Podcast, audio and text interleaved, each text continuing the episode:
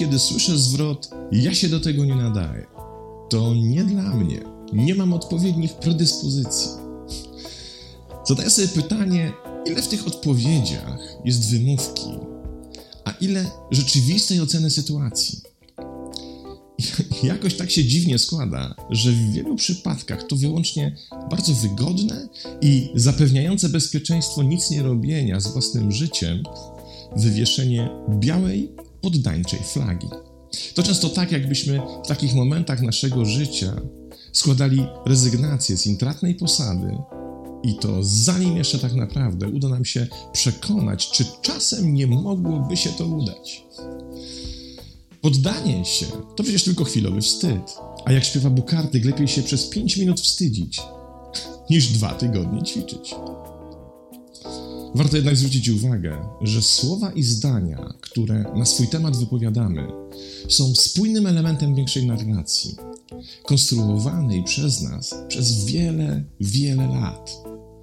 Można by powiedzieć, że przez całe nasze życie opowiadamy innym, a i sobie samym swoją własną historię. I w ten sposób powstaje i umacnia się nasz życiowy storytelling. Oczywiście jest on również modyfikowany, zdaje się bardziej potwierdzać wypracowaną wersję siebie, lub też próbuje tę wersję zmienić. Oczywiście wszystko zależy od nas, a głównie to, czy konstrukcja naszej własnej życiowej historii pomaga nam w życiu, czy też przeszkadza. Problem bowiem w tym, że im bardziej i im częściej opowiadamy naszą historię, tym silniejsza więź zaczyna nas łączyć z jej bohaterem. Identyfikujemy się z nim na tak głębokim poziomie, że w końcu stajemy się bohaterem swoich własnych historii. Z całym bagażem jej małych kłamstewek, przeinaczeń czy fabularyzacji. Ale najpierw przyjrzyjmy się, jak działają historie, w jaki sposób powstają, co je wszystkie łączy. Otóż w każdej historii zawsze jest jej bohater. To ten gość, o którym opowiadamy najczęściej przypisując mu przygody, troski, trudności, zwycięstwa i klęski. Bohater historii to postać, której losy śledzą słuchacze opowiadanych treści i który mierzy się z otaczającą rzeczywistością, pozwalając, by określone bodźce zewnętrzne i zdarzenia miały lub nie na niego wpływ. To ktoś, kto idzie przez życie zmagając się z wszystkim, co spotyka na swej drodze. Od przypadkowo spotykanych na swej drodze osób, pośród których znajdują się zarówno złoczyńcy, jak i anioły, czarne charaktery, jak i zawsze pomocni opiekunowie, aż po tych, których spotkanie jest nam pisane. To rodzina, przyjaciele, życiowi partnerzy oraz ci, którym z jakichś powodów niespecjalnie się podobamy. Wszyscy oni wchodzą z bohaterem w określone interakcje, dobre lub złe, ale zawsze zostawiające jakiś, nawet najmniejszy ślad. Ten ślad zaś, a w zasadzie poziom jego impaktu, wpływa na bohatera opowiadanej historii. Czasem go zmienia, a czasem pozostawia obojętnym.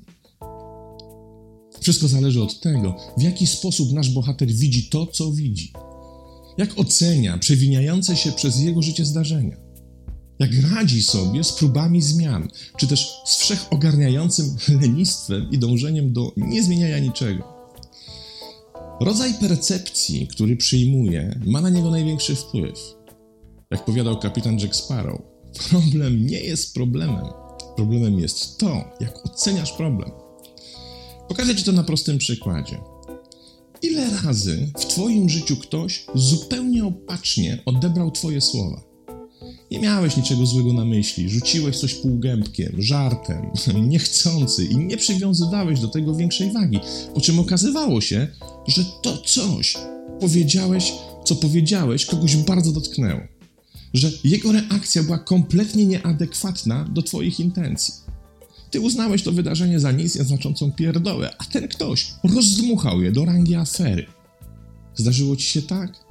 Pewnie wiele razy, bo wszystkim nam się to zdarza. A świadczy to wyłącznie o tym, jak możemy się różnić od siebie w percepcji tych samych zdarzeń. Jak identyfikacja ego które zazwyczaj wówczas przekonuje swojego właściciela do wielkiego zadanego cierpienia, może wpłynąć na odbiór tej samej historii. To właśnie pokazuje, że wszystko zależy nie od tego, co się wydarza, ale od tego, w jaki sposób my sami to coś postrzegamy. I dokładnie tak samo dzieje się z bohaterem opowiadanych historii. A ponieważ sam opowiadacz od lat i silnie identyfikuje się ze swoim bohaterem, to jego rodzaj percepcji będzie decydował o tym, w jaki sposób on traktuje sam siebie w swoim własnym życiu. I dzieje się tak dlatego, że w opowiadanych historiach zazwyczaj mylimy się co do dwóch zasadniczych stwierdzeń.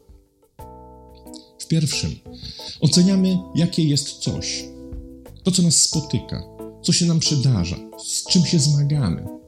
W drugim oceniamy, jakie to samo coś jest dla nas. I bardzo często nie zauważamy, że te dwie oceny zawsze są różne, ponieważ druga jest obarczona błędem identyfikacji. My jednak tego nie widzimy. Dlatego w opowiadanych przez nas historiach uważamy, że coś jest dokładnie takie, jak jest dla nas. Takie, jakie my uważamy, że jest. Jeśli widzisz faceta, który dwukrotnie w ciągu jednego dnia pośliznął się na skórce od banana, śmiejesz się do rozpuku i uznajesz to zdarzenie wyłącznie za wysoce zabawny zbieg okoliczności. Jednak ten gość widzi to już w zupełnie inny sposób. Będzie mianowicie skłonny do następującego komentarza: Nie śmiej się, mi się to ciągle wydarza. Ten osąd jest oczywiście nieprawdziwy. Gdyby był, musiałoby to oznaczać, że gość przez całe swoje życie każdego dnia dwukrotnie upada pośliznąwszy się na bananie. Jednak z jego perspektywy prawda nie ma najmniejszego znaczenia. Znaczenie ma jedynie to, jaka jest jego osobista, indywidualna, zidentyfikowana percepcja. A ta z kolei jest właśnie odpowiedzialna nie tylko za to, jaką historię będzie opowiadał, ale też za to, w jaki sposób ta historia się skończy. A każda historia ma przecież swoje zakończenie. Szczęśliwe, smutne, dramatyczne, pełne nadziei lub beznadziei, pouczające lub bezwartościowe. I to zakończenie historii jest zawsze kluczowe, bo dotyczy kolejnych losów bohatera, o którym jest toczona opowieść. Jeśli więc historia kończy się puentą kiedyś się przewrócę i już nie wstanę, zamiast wywrotka uczyni mnie silniejszym, to nie wróży to niczego dobrego w kontekście zmiany bohatera. A w każdej dobrej historii, w jej bohaterze, musi nastąpić jakaś zmiana. Gdybyśmy poszli do kina na film, w którym bohater jest taki sam na końcu jak na początku, to uznalibyśmy, że historia, którą ten film opowiada, nie jest warta ceny kinowych biletów. Zatem wiemy już, że wraz z opowiadaną historią bohater powinien się zmienić. Jeśli się nie zmienia, to historia jest nic nie warta. Innymi słowy, to co przeżył było wyłącznie stratą czasu. Jeśli zmienia się na lepsze, to wygrywa swoje życie. Jeśli na gorsze, to raczej nie mamy do czynienia ze szczęśliwym zakończeniem. Ci, którzy zmieniają się na lepsze, stają się prawdziwymi bohaterami, otrzymali w życiu możliwość nauczenia się czegoś i skwapliwie z tej możliwości skorzystali. W ten sposób powstają budujące narracje, które później, kolportowane w książkach, filmach czy szkoleniowych case'ach, służą jako wzorce do zmiany innych. To na ich bazie powstają często biografie tych, którzy osiągnęli sukces, niekoniecznie rozumiany jako fura kasy i odkrycie eliksiru młodości. To też ich lubimy słuchać, kiedy mówią nam, jakich błędów mamy nie popełniać, gdyż oni sami już je popełnili i to w zupełności wystarczy. To ci, którzy dokonali pozytywnej zmiany, tworzą najciekawsze i najbardziej użyteczne historie, mogące potem żyć własnym życiem. Ich podziwiamy i od nich chcemy się uczyć. Są też tacy, którzy i owszem dokonali zmiany, ale na gorsze. I zainteresowanie nimi póki co proponuję zostawić autorom poczytnych horrorów i kryminałów. Są też tacy, i to niestety większość, których własne historie nie tylko nie zmieniają, ale też z każdym dniem coraz silniej utwierdzają w przekonaniu, że żadna zmiana nie jest możliwa. Tworzą swoje narracje w taki sposób, by usprawiedliwić brak zmiany.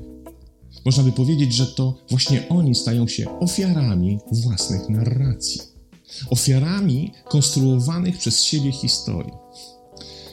Colin Sisson dostrzega tutaj zasadniczą zbieżność pomiędzy wejściem w cykl ofiary a percepcją sytuacji, w której się znajdujemy, a co za tym idzie historią, którą na podstawie tej percepcji tworzymy. Według niego cykl ofiary składa się z pięciu elementów. Najpierw pojawia się jakaś sytuacja, zdarzenie w naszym życiu, w styczności z którą nasze ego informuje nas, że jest to sytuacja dla nas nieprzyjemna i niepożądana. Wówczas uświadamiamy sobie, jak ta sytuacja może wpłynąć na naszą przyszłość i zaczynamy porównywać tę sytuację z jakąś podobną, wcześniejszą sytuacją. To porównanie prowadzi do oceny tej sytuacji jako złej lub niepomyślnej, co z kolei uwalnia negatywne emocje, również przez nas osądzane jako złe lub nie takie, jakie powinny być. I teraz, by sobie poradzić z tym, co się dzieje, staramy się postawić opór temu, co odczuwamy. Powstaje w naszym ciele napięcie, które usiłujemy stłumić. Im bardziej staramy się zmienić to, co się dzieje, tym większy stawiamy temu opór i tym większe napięcie się w nas w konsekwencji pojawia. W końcu zaczynamy odczuwać bezradność, co wzmacnia nasze życiowe wzorce cierpienia. Teraz już nie chcemy z niczym walczyć. Teraz chcemy wyłącznie jak najdalej od tego, co nas spotyka, uciec. I to poczucie powoduje w nas perspektywę kogoś uwięzionego w beznadziei, w stanie, który i tak nie może się w naszej ocenie zmienić. Zaczynamy utożsamiać się z rolą ofiary. W ten sposób zamyka się ten magiczny, beznadziejny krąg sytuacji bez wyjścia. Zwróć uwagę, jak wiele w powyższym Sisonowskim przykładzie wchodzenia w cykl ofiary zależy od naszej własnej percepcji tego, co się wydarza. Nie od obiektywnej oceny sytuacji, jakie to jest, ale właśnie od subiektywnego osądu, jakie to jest dla mnie. Oceniając ten sposób, zawsze prowokujemy powstanie zidentyfikowanej z bohaterem naszej opowieści narracji, by w końcu stać się dokładnie kimś takim, o kim opowiadamy. Historię o sobie tworzymy nieustannie.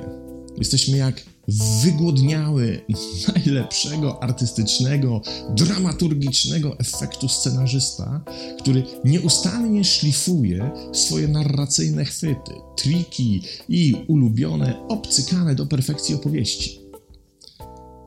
Jeśli ma nas to zaprowadzić do świetlistego bohatera, który w finale zdobywa szczęście i królową balu, to wspaniale.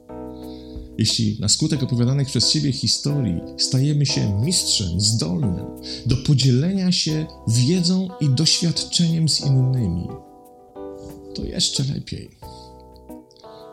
Jeśli jednak miast bohaterem naszej historii stajemy się wyłącznie jej ofiarą, to nie ma na co czekać. Trzeba jak najszybciej opowiedzieć swoją historię zupełnie na nowo. Pozdrawiam.